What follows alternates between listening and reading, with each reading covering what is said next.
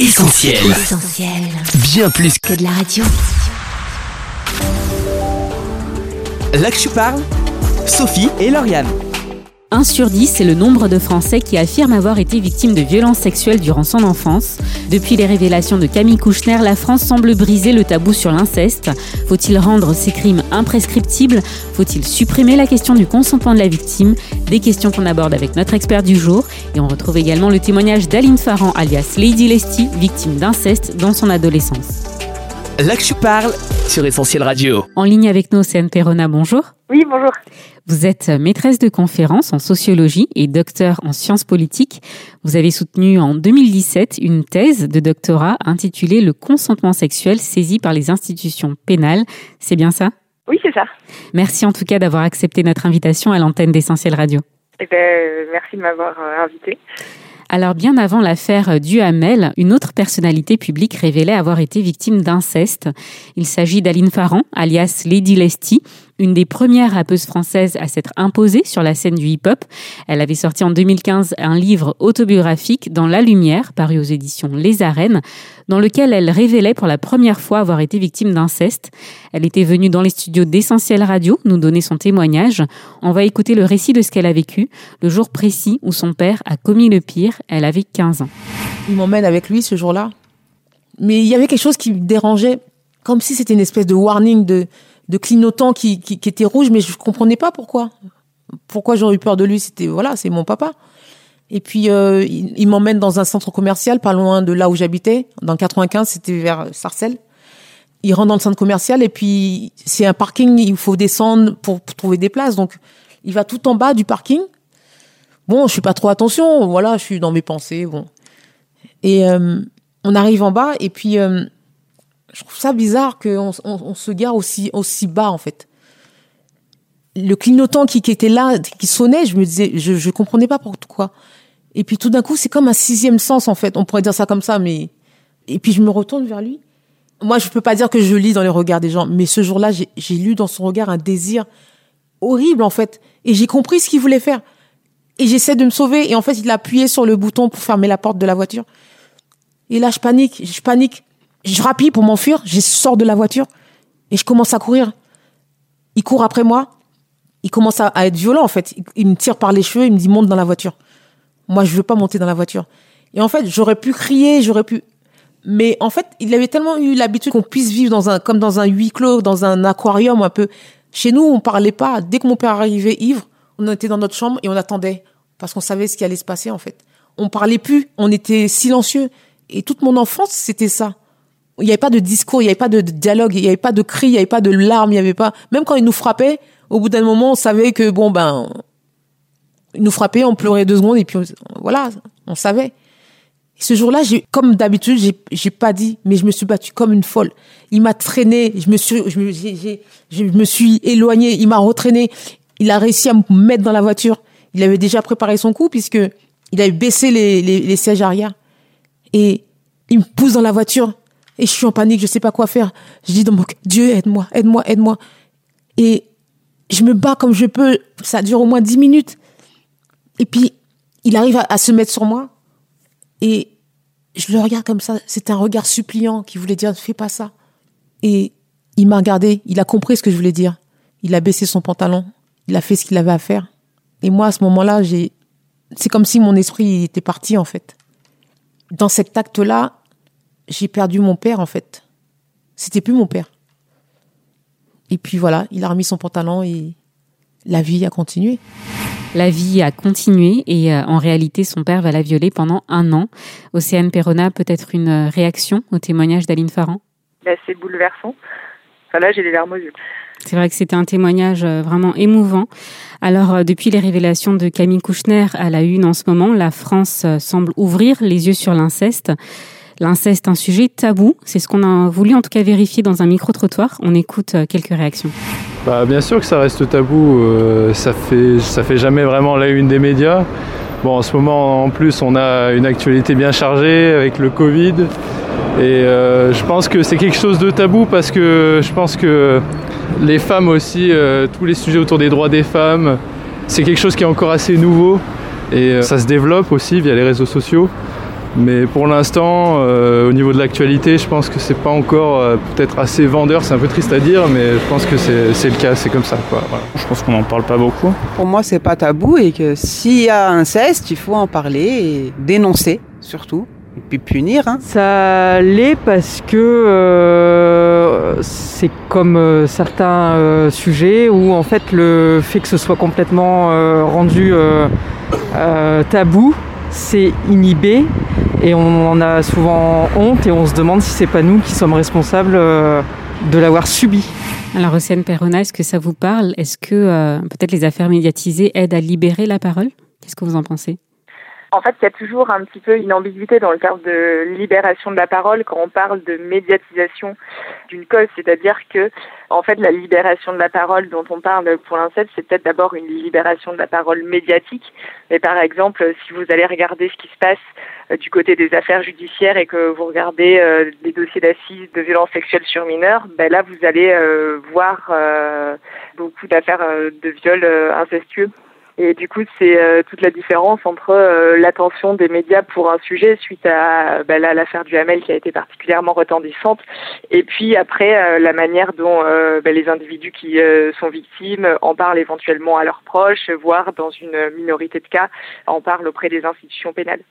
Peut-être une deuxième chose sur la relation entre euh, médiatisation d'une cause et libération de la parole c'est sûr, en tout cas, c'est ce qu'on a observé, par exemple, après le mouvement MeToo, qui a euh, participé à la médiatisation des, euh, violences sexuelles.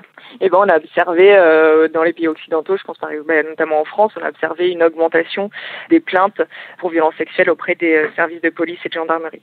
Alors, selon un récent sondage Ipsos, une personne sur dix affirme avoir été victime d'inceste en France. Un chiffre certainement sous-estimé. Une personne sur dix, ça peut surprendre.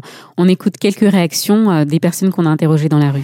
Euh, ouais, c'est plutôt choquant. Je trouve que c'est déjà trop et puis je pense que c'est même pas la réalité et qu'il y a encore plus que ça à mon avis. hein. Bah, c'est, euh, je trouve que c'est quand même beaucoup à l'échelle de la France. Euh, après, euh, je pense que malheureusement, euh, beaucoup de gens n'osent pas en parler aussi. Donc euh, ça m'étonnerait pas que le chiffre soit aussi plus élevé.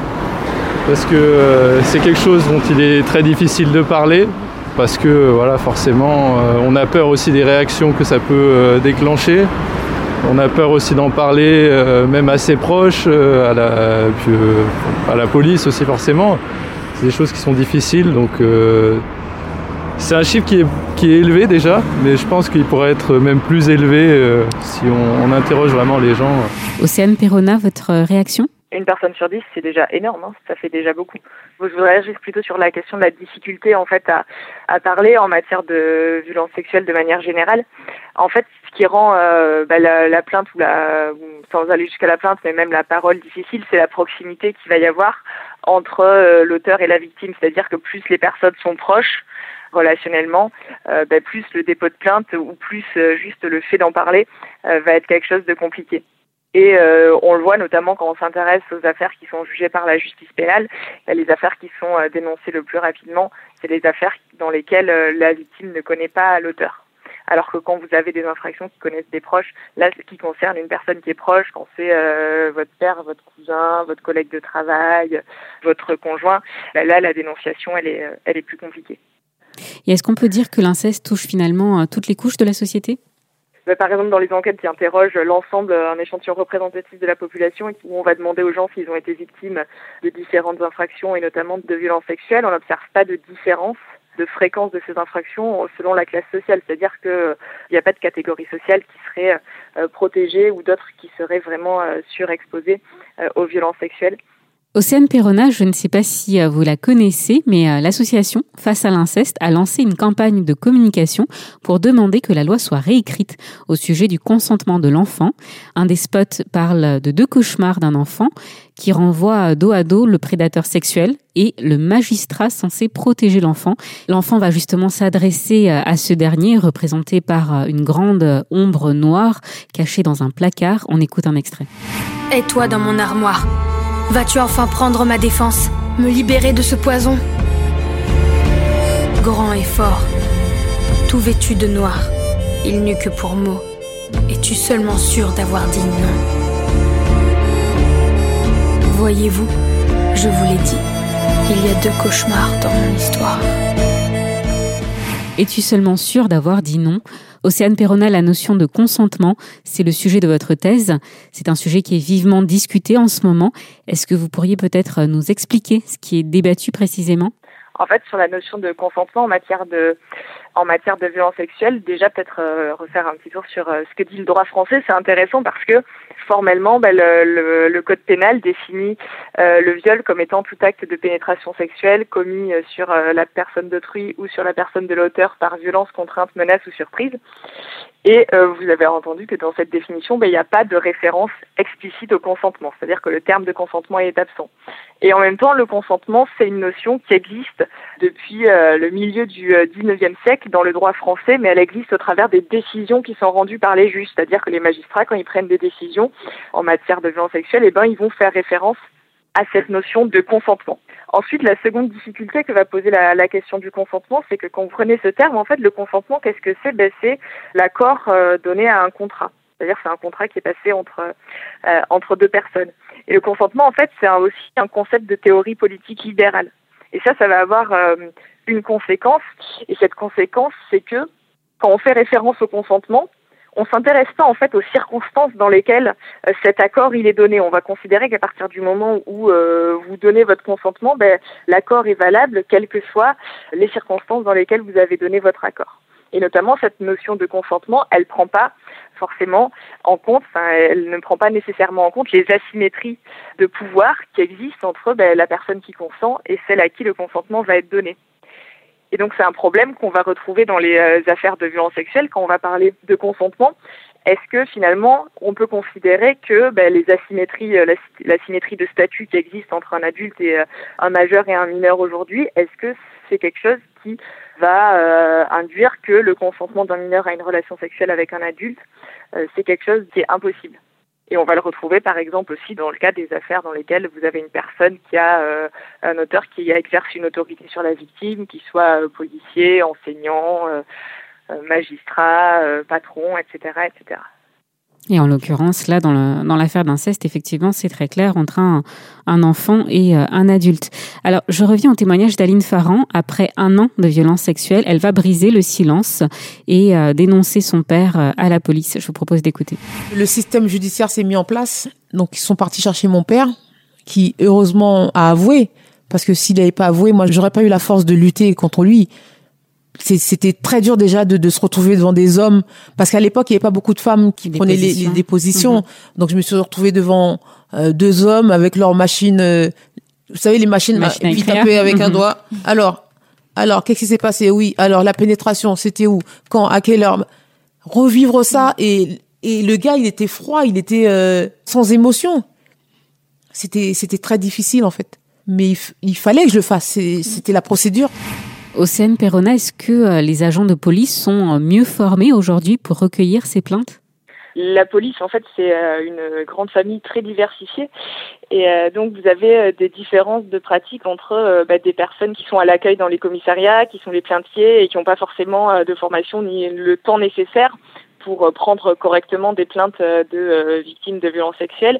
Et puis, vous avez aussi dans la police des services spécialisés qui existent, notamment par exemple quand on parle des infractions euh, sexuelles contre les mineurs, bah, vous avez les brigades de protection de la famille ou brigades des mineurs, donc qui ont été euh, euh, médiatisées par le film Police de Maïwen notamment, et où là vous avez des policiers qui sont formés à prendre des plaintes d'enfants.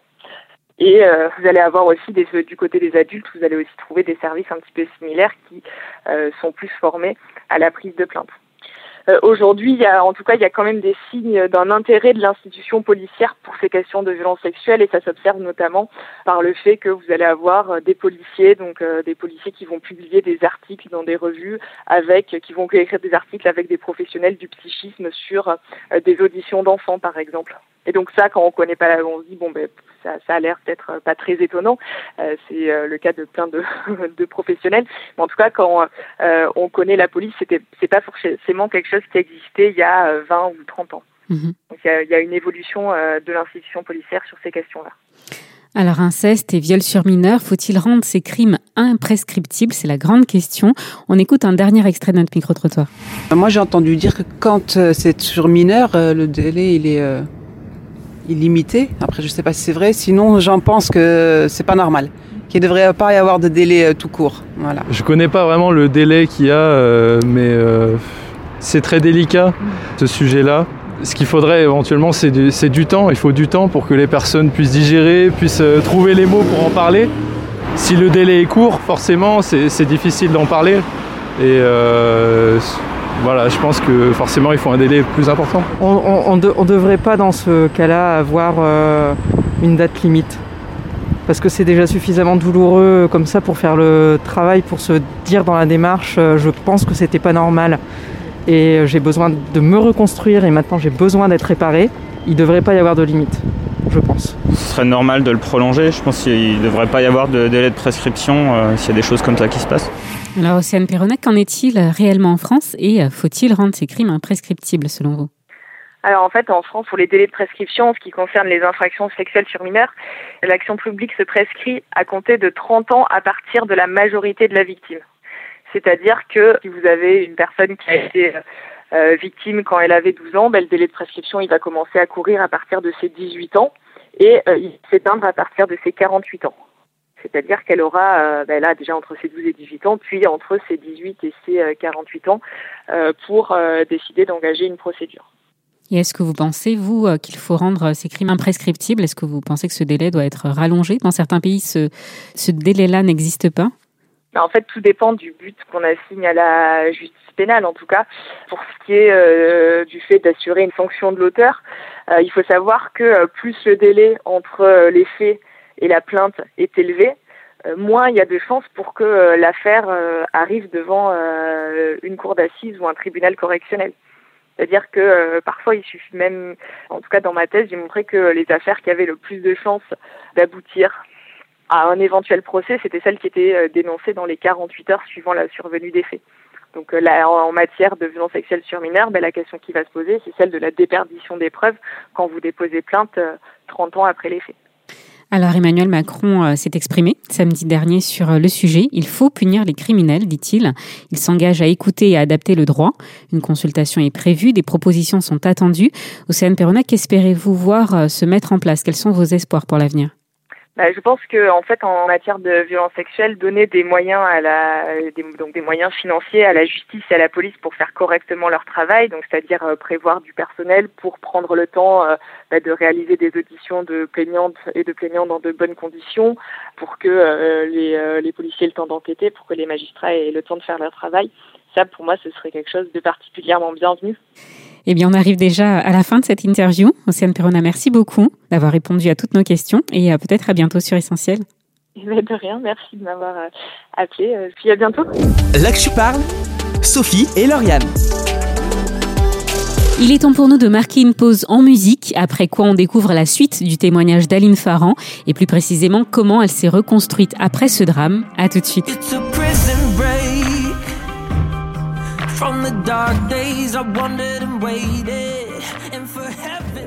Là que tu parles, Sophie et Lauriane. Vous venez d'écouter Only Love de Jordan Felice. Pour ceux qui nous rejoignent aujourd'hui, on brise le tabou de l'inceste dans l'actu parle. Après les révélations de Camille Kouchner, le sujet fait la une des médias et la parole se libère. Bien avant cette affaire, une autre personnalité se confiait au micro d'essentiel, la rappeuse Aline Farran, alias Lady Lesty, nous racontait comment son père avait abusé d'elle pendant un an avant qu'elle le dénonce. Une enfance brisée aux lourdes conséquences. Pourtant, Lady Lesty va relever la tête. Elle nous racontait comment invitée par sa sœur, elle va se rendre à un rassemblement chrétien qui va tout changer. Voilà, j'avais tout perdu. Hein. Mon, mon, mari, donc Sébastien Farran, malgré ces années où il est resté avec moi, malgré l'amour qu'il avait pour moi, il, est parti. Il avait le droit d'être heureux et j'ai compris en fait qu'il fallait que je me soigne en fait. Il y avait quelque chose qui n'allait pas. Et euh, on a partagé la garde des enfants. Tout s'est bien passé, mais il fallait que que quelqu'un s'occupe de moi en fait. Et mais ma sœur m'a proposé de venir à cette réunion Bon, j'avoue que je suis allée un peu euh, à reculons, mais j'y suis allée et je connaissais pas. C'était quelque chose de nouveau. Comparé, je suis pas en train de comparer, mais moi, on m'a envoyé au catéchisme, j'allais un peu à l'église. L'ambiance était différente. Là, c'était comme si les gens, ils étaient heureux, mais sans qu'on ait rien fait, en fait. Et je voulais, je voulais avoir le bonheur qu'ils avaient, en fait. Et puis voilà, et euh, J'ai écouté euh, le témoignage de plusieurs personnes qui disaient, qui, sur scène, qui disaient que oui, Jésus m'a libéré de m'a libéré euh, de la cigarette, Jésus m'a libéré de l'alcool, Jésus m'a libéré de la dépression. Et moi, je l'ai regardé comme ça, un peu sceptique. Et je disais ah ouais, il existe bien ce Dieu là, parce que moi je, il m'a pas répondu hein, quand je lui ai demandé de l'aide à l'époque où voilà. Mais je l'ai rencontré ce Jésus en fait, parce que je suis venue avec l'espoir peut-être de le rencontrer et j'ai ouvert ma bouche. Comme si dans, la réunion, j'ai senti à un moment donné qu'il y avait un feu qui montait dans mon ventre. Je comprenais pas ce que c'était en fait. Et, je me dis ah il faut que ça sorte. Donc pour moi comment ça peut sortir? J'ouvre la bouche et là il y a des, des flots de larmes, mais des flots de larmes qui coulent. Je savais pas d'où ça venait. Je pensais que j'avais pleuré toutes les larmes de mon corps pour mon frère. Parce que pendant le viol, j'ai jamais pleuré, en fait. Pour moi, si je pleurais, c'était que j'étais faible, en fait. Quand mon frère est mort, c'est là où je me suis permis de pleurer. Et je pensais que j'avais- donné toutes les larmes de mon corps, je pouvais plus pleurer. Et ce jour-là, c'est comme si c'était un torrent de, larmes qui sortaient de moi. Et même dans ma tête, je me disais, mais pourquoi tu pleures, en fait? Pourquoi tu pleures? Mais en fait, j'avais besoin de pleurer. J'avais besoin de sortir toute cette douleur, toute cette colère, toute cette haine qui était en moi, qui était, là, enracinée. Et littéralement, c'est comme si on m'enlevait les, des fardeaux de mes épaules. Et à partir de ce moment-là, je me suis sentie libre, légère, légère. Et à partir de là, ben, j'ai cherché une église. J'en ai trouvé une. Je suis allée là-bas et je frôlais les murs hein, parce que je connaissais pas trop. J'y allais tous les dimanches et à chaque dimanche, dès que le pasteur parlait, je disais mais, mais il parle de moi là. Mais il parle de moi, il parle de ma vie. Et j'ai décidé de suivre ce Jésus. Justement, et en novembre 2010, me- je me suis, j'ai donné mon cœur à Christ. Parce que convertir, c'est quoi? J'ai donné mon cœur à Christ. J'ai dit, prends-le, fais ce que tu fais, fais-en ce que tu veux en fait. Une foi qui peut déconcerter. Après de tels actes, on serait plutôt enclin à être en colère contre Dieu avec une question, si Dieu, pourquoi? Une question qu'Aline Farran s'est souvent posée. Ben oui, je me suis tout le temps posé la question parce que moi je l'appelais. Comme j'allais au catéchisme et que le prêtre nous disait qu'il y avait un Dieu qui pouvait nous aider. Donc moi, quand je voyais mon père entrer, je disais Seigneur, Dieu, s'il te plaît, aide-nous, fais quelque chose. Et pour moi, il a jamais fait quelque chose. Donc au bout d'un moment, je l'ai rejeté. Je me suis dit non, en fait, t'existes pas. Et j'ai commencé à marcher par mes propres forces. Je me suis lancé dans mon rap et j'ai pas cherché à comprendre. Mais je me suis rendu compte qu'en fait, à l'époque où je l'appelais, il a fait les choses parce qu'il m'a délivré mon papa. Ça a pris un an, mais il m'a permis d'être libre. À partir de 18 ans, bah, il était parti en prison et j'ai pu vivre une vie normale de jeune fille. Et euh, malgré toutes ces épreuves, parce que je vivais sans lui quand même, malgré tout ça, il a toujours tendu la main vers moi pour me montrer qu'il était là. Il m'a fait progresser dans le milieu du rap. Il m'a permis de faire des, des morceaux avec euh, des bons artistes. C'est Dieu qui a permis que je rencontre les bonnes personnes. Quand j'ai eu mon accident cérébral, j'aurais pu mourir. Il avait un plan pour moi. Il voulait que aujourd'hui, je puisse venir vous parler de ce qu'il a fait dans ma vie en fait. Et comment on peut pas dire qu'il y a Dieu? Ma relation avec lui, elle persiste, elle demeure, elle grandit, elle change. Et je sais que Dieu existe et surtout qu'il est vivant, qu'il est fidèle. C'est ça. Parce que tous les jours de ma vie, il me montre et il me parle. Un Dieu qui parle et qui a permis à Aline Farran de voir sa vie changer et chose incroyable, de pardonner à son père. On l'écoute. ça a changé que je me rends compte que Dieu m'aime, que le Dieu dont on me parlait au catéchisme, qui était mort sur la croix. Moi, je me souvenais d'un Jésus qui était mort sur la croix, mais non seulement il m'aimait, mais il était vivant. Parce que tout le changement qui, qui était fait en moi, il y avait que lui qui pouvait le faire. Donc s'il pouvait le faire, c'est qu'il était vivant, c'est qu'il était là. Et j'ai continué à le chercher, j'ai continué à le chercher. Et ce qui a changé ma vie, c'est que il a mis sa main d'amour sur mon cœur et il a permis que que j'arrive à pardonner à mon papa en fait. Pardonner, c'est quelque chose de divin. On peut pas pardonner humain. Moi, en tout cas, de ce que j'ai vécu, je pouvais pas pardonner à mon père. Les violences, le- le- l'inceste, le, fait qu'il était égoïste, qu'il pensait qu'à lui, le fait qu'il ait battu ma mère, qu'on soit témoin de toutes ces choses. J'ai gardé des images qui sont qui- maintenant elles sont parties, mais c'est pendant des années c'était ancré en moi. Et je me suis dit, il n'y a pas moyen qu'un homme essaie de me toucher. Parce que c'est pas possible. Tout ça, le Seigneur me l'a enlevé. Et il a permis que je pardonne à mon père et que j'aille même le retrouver dans la rue pour, pour le serrer dans mes bras et lui dire Papa, je te pardonne. Ça, c'est juste magnifique. Il n'y a que Dieu. On peut dire tout ce qu'on veut. Si quelqu'un me dit Dieu n'existe pas, je pourrais lui prouver le contraire. Pour finir cette interview, Aline Farron nous dévoilait son verset, son extrait de la Bible favori. On écoute. C'est celui qui m'a fait venir à Christ, en fait. Je l'ai entendu dans l'église dans laquelle j'ai été au début. C'est euh, Matthieu 11, 28. Venez à moi, vous tous qui êtes chargés et fatigués, et je vous donnerai du repos. Là que tu parles, Sophie et Lauriane. C'est sur ces paroles encourageantes et réconfortantes que l'on referme ce dossier. Vous pouvez déjà retrouver l'intégralité de cette émission en podcast sur essentielradio.com, sur notre appli ou sur SoundCloud. Une émission à partager largement. Alors rendez-vous sur les réseaux sociaux, Facebook, Twitter, Insta.